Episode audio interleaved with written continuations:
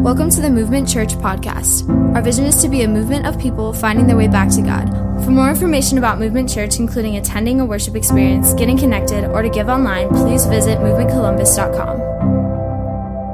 Oh, thank you so much. Well, you know what, Mark? Today is an interesting day. You can't leave the room because we have some funny things to do. You said I'm an entertaining man, and it's very true. I like to be. You may not know this. Some of you have history with me and Mark, but we play pranks on each other all the time. And three and a half years ago, Mark preached at Encounter Church while I was on vacation. And he played this crazy video. It's uh, something you can go to YouTube. Just look up Mark Artrip, Pastor, and you'll find the video. I have a response. It's been three and a half years. Oh, you just get ready. All right. Oh, my goodness. I can't even tell you how stressful that was to get around your schedule. You were everywhere. It was awful. Anyway, it's finally over with, and now I can. Oh, that was more stressful to do that and have that ready for today than to preach today because of. Anyway, Josh Howard, you're an amazing man. You uh, helped me with that, and thank you for some of those others that helped along the way too.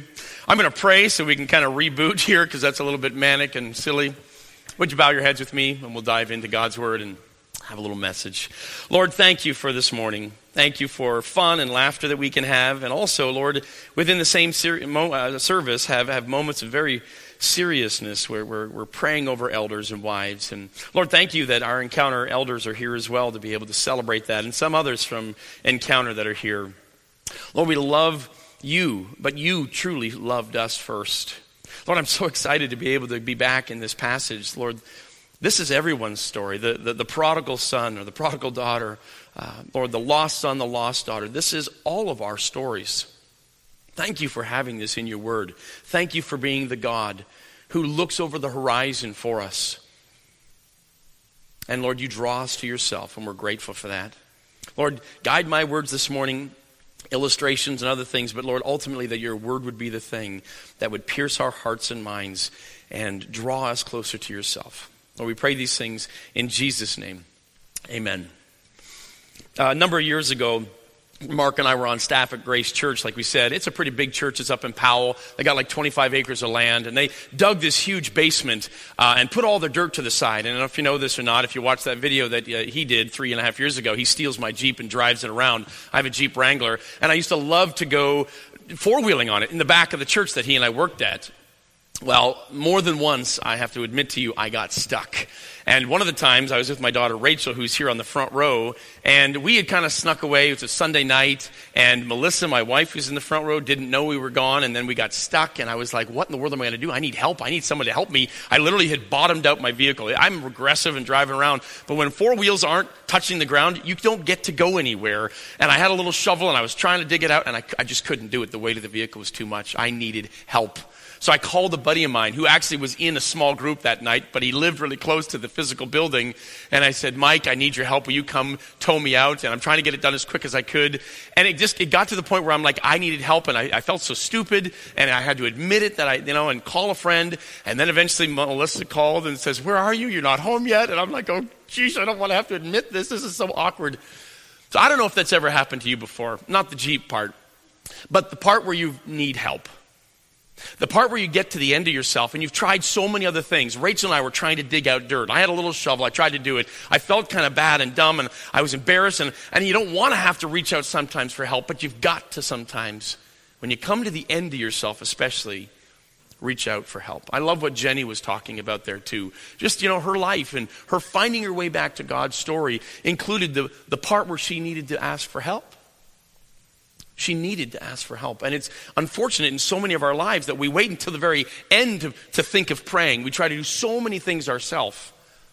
Well, we're in a series, and you're in a series here called Finding Your Way Back to God. And there's a couple different weeks, and I think I have them, some of them listed here. Week one, you guys talked about this. You can go to that next slide. You called there was an awakening. There's five different awakenings. So you actually have two more yet to talk about the next two weeks. But the first one was an awakening to longing, that there's got to be more where you kind of come to the end of yourself and you've tried so many things. Like Jenny, she was trying relationships and other things and kind of pushing God out of her life. But you get to the end of yourself and you go, you know what, there's, there's got to be more. Well, the second week, you guys talked about this an awakening to regret. that I wish I could start over. There's a longing to maybe have more, but then there's the regret of, man, I've, all the things I've done. I'm weighted down. I'm burdened by the things that I've done. Well, today we're going to talk about this awakening. It's an awakening to help. That even though you, you, you wish you could start over, once you finally get to the point where I wish I could start over, I'm feeling guilty, I can't dare ask for help. Once you finally get to the end of yourself and you realize, okay, I'm going to ask for help, it's, I, I can't do this on my own. It's interesting that Jenny's boyfriend or ex boyfriend was the one who kind of came to that first, and then she kind of followed along. Uh, you each have perhaps your own finding your way back to God story. I have one, you have one. And, and maybe you're, here today and you haven't found your way and you're still asking questions. That's great. That's one of the reasons why we call it a journey. We call it a journey. Well, the, this, this series is based off of a book by these two guys, and Mark and I have the privilege of knowing them. There's Dave and Jon Ferguson. I think that's the next slide there. They wrote this book. They're mad about church planting, and we're kind of connected with them with the New Thing Network. Maybe you've heard about that.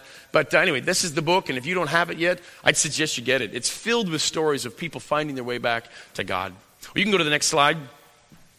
So we've got a big idea kind of this overarching idea for the message this morning. I'm going to read a little bit of God's word and kind of make some illustrations along the way and a couple points. Uh, but when we admit that we are powerless to fulfill our longings on our own, we'll discover there's help. And that help has a name. His name is Jesus.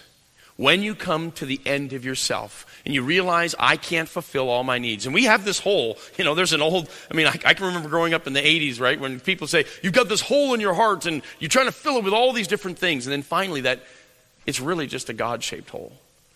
We try to fill it with sex or drugs or alcohol or, or power or prestige or, or money or whatever it is.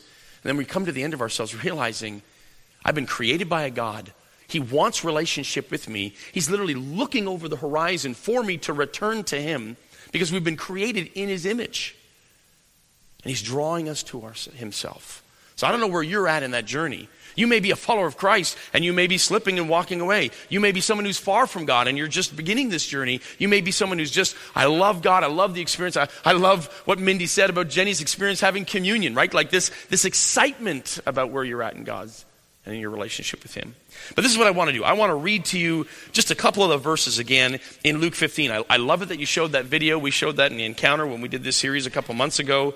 Powerful stuff. And again, this is everyone's story finding your way back to God. But I just wanted to read just a couple verses to you. Uh, I think the page number may be even up there. I think that's aligned with your with the Bible you've got there. Well, I'm going to read verses 17 to, to 20, and I just want you to kind of hear again some of these words. It says here, when he finally came to his senses, he said to himself, This is the prodigal, the son, at home, even the hired men have enough food to spare. And here I am dying of hunger. I will go home to my father and say, Father, I have sinned against both heaven and you, and I'm no longer worthy of being called your son. Please take me on as a hired man. So he returned home to his father, and while he was still a long distance away, his father saw him coming.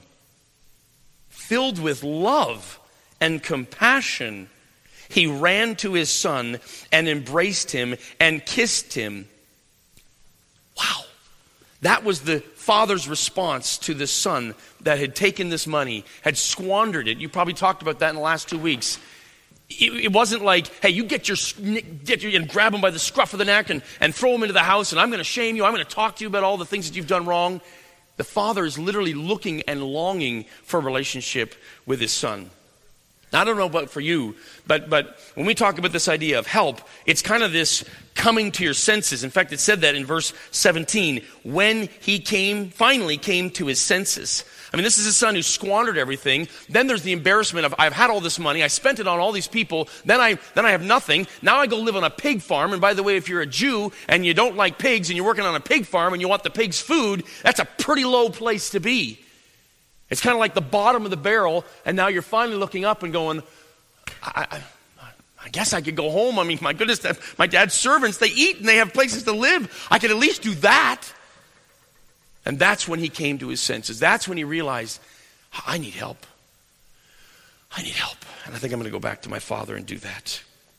So I don't know what you think you're going to find if you go back to your, your earthly home, but when it comes to God and coming back to him, If you come to your senses, and, and part of that coming to your senses is realizing your brokenness, realizing your sin. I mean, you understand there's got to be some turning from your sin and turning to God. You, you come to God as a sinner. It's not like you clean yourself up and then go to Him, but it's realizing I've really screwed up. I've really messed up. I need to stop doing these things, and I can't do it on my own. So I'm going to turn to the one who knows me best, and I'm going to ask Him for help. And, and here's a quick thing there's an East, uh, a first century uh, uh, tradition, and it may not have been across the whole of Israel, but in certain villages in Israel, there was a thing called kazaza. I don't know if you've ever heard of it. It was something that I learned actually in the study of this. It's called the cutting off, the kazaza. And this tradition, when I read about it and found out about it, I, I realized it's this if, if a Jewish boy were to leave the community and he were to squander his wealth amongst the Gentiles. By the way, you think about it, this kid and his father, they're, they're, they're the Jewish culture is a, is a close culture. They're raising money, they're spending money kind of in this smaller setting. And now a kid takes that money and he squanders it amongst a bunch of Gentiles who Jews had a very negative view of. And it's like, oh my goodness. So all of a sudden, with this kazaza, there is this mindset of the community actually meeting a kid coming back into the community.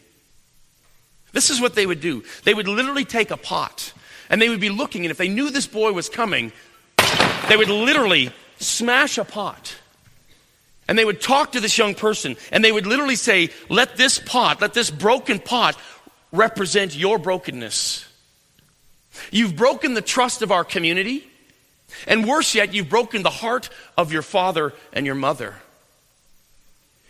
You're not whole.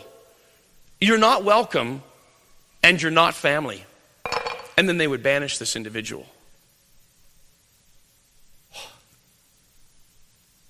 But we look at a passage like this, and we read in verse 20 that it says, So when he returned home to his father, while he was still a long distance away, his father saw him coming. His dad was looking for him. I think his father was literally knowing what the community might do because of the rumors that they had heard. They knew what was going to happen. When he came home, he was going to be shamed, he was going to be cast out. And literally, part of the love of God the Father and the love of this man in the story that Jesus told was looking for his son so that he could take him away from the shame and embarrassment and the rejection of the community. That he could get to him before them and as the video showed you, so he could wrap him with a, with a, with a robe, put sandals on him. The, the, the Bible tells us he gave him a ring, which is a symbol of an authority. The father wanted to beat the community to his son. Why? Well, again, the second half of verse 20, you can look at it right there, because he was filled with love and compassion. And he ran to his son. Here's the interesting thing. He recognized his son. You realize that. He saw him. It says from a far distance away. You ever, you ever think about how people walk? You know, we th- talk about horses, and I guess we could talk about people too. They have a certain gait. I mean, maybe you recognize your, your spouse or, or, or, your, or your family member. And I don't know if you recognize this individual. This may be more of your parents' generation. But here's an actor that for, did over 250 movies uh, over his 40 year period of time. Does anyone know who that is? Okay, so somebody knows it's John Wayne. Well, I know there's somebody else in their 40s or 50s here, right? John Wayne, and I'm not going to try to copy it because I'll look ridiculous, but he had, go watch any one of his country western movies, right? This guy had a certain walk. You know, he kind of sauntered, and you kind of knew it from a, even from a distance. Well, this is the dad. The dad knew way off in the distance, looking into the distance, I know what my son looks like. I know how he walks. And every day I'm looking from my porch to see is he coming home today? Is he coming to his senses today? I mean, he's praying for him, wondering what's he doing. The father knew. maybe he'll come home. Eh, maybe he won't. So, where are you? Where are you at in your finding your way back to God? What are the things that you've done? Are you in a place in your life where you feel like you've done so many things or there's one maybe thing that just kind of just hangs there and you realize this is the thing that holds me back from my relationship with God. God couldn't forgive this. I'm here to tell you biblically, God doesn't see it that way. He loves you and has a heart of compassion for you. That's why he was willing to send his own son to die for you. You're not a stranger to God. You, may be, he may be a stranger to you, but you are not a stranger to God. He knows you. You are his creation. You're an eternal being. You don't just have a soul, you actually are a soul. You realize you are an eternal being. You're going to live forever with God or without God. This is the choice. We turn from our sin and we turn to God. But the heart of the Father and the point of this whole story, as it's every one of our stories, is that God is looking over the horizon for you and I to turn from our sin and to turn back to Him for help.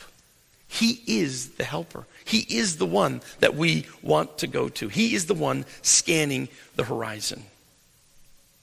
So this is what I want you to do. There's this, there's this final slide. It's a, it's a prayer, and maybe you talked about it last week or the week before. But I kind of want to challenge you with this. This is even for those who are, who are followers of God and maybe have kind of walked away or maybe you've kind of gotten disenchanted or, or maybe, I don't know, something's happened. But just challenge God. Say, God, if you're real, make yourself real to me. Awaken in me the willingness to turn toward you for help. There's so many of you. Most of you I don't know. I'm not thinking of anyone in particular. But maybe this is you today. Maybe this is you. You're, you're stuck in a place where you're holding God at bay because of the sin in your own life, moral or financial. Maybe you've lied. Maybe you've gossiped and it's blown into out of proportion. I don't know what it is. You're thinking of it. I, I don't know. I want you to take that thing and I want you to ask God for forgiveness for that thing and then ask Him for help through that situation. We get ourselves in all sorts of messes. There's no problem. There's no, there's not, no, there's a problem. There's no doubting that we get ourselves in all sorts of situations, and that's a big problem. But He's willing to walk through those problems. He wants to save you from the shame and embarrassment that others maybe have planned for you. He wants to walk you through that. So this is what I want to do. I want to have you bow your head. I want to give you a couple moments to be able just to just to talk to God. Just talk to him. Open up your heart to Him, ask Him for help. Maybe admit a couple things that you know by name in your mind, in your heart that you've done, and then hand those things over to Him. And then maybe take a little bit of time even to thank Him for His forgiveness. If you ask for His forgiveness, He will forgive. He wants you to be His son or daughter.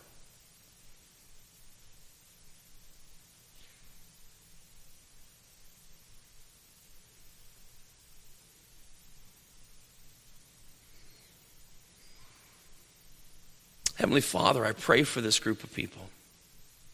Lord, I thank you for them. I thank you for such a special morning where, again, we can honor a number of people who've been here faithfully serving and leading and praying and guiding and shepherding. But Lord, even as elders, we need to find our way back to you. Even as elders, it's a daily decision. It's not like these are elders and there's no more issues in their life or for their wives or their children. Lord, we all including me, standing here as a pastor, need to find our way back to you. Lord, I know that the choices I make every day lead me away from you or lead me to you. So, Lord, this isn't a one time thing. It, it may be a one time big yes. Yes, I'm going to follow you. Yes, I'm going to make you the Lord of my life. But, Lord, then it's a lifetime of little yeses along the way as we continually, daily find our way back to you. Lord, that you would help us, that you would guide us to do that. That we wouldn't just come to the end of ourselves before we ask for help, but Lord, that you would shorten the distance of time before us messing up and us going to you. Lord, that we would realize that help has a name, and his name is Jesus. Lord, we thank you for sending your son. We thank you for wanting relationship with us first and loving us first and having compassion for a bunch of mess ups. Help us to love you back and ultimately to give your name glory. Lord, we pray this in Jesus' name.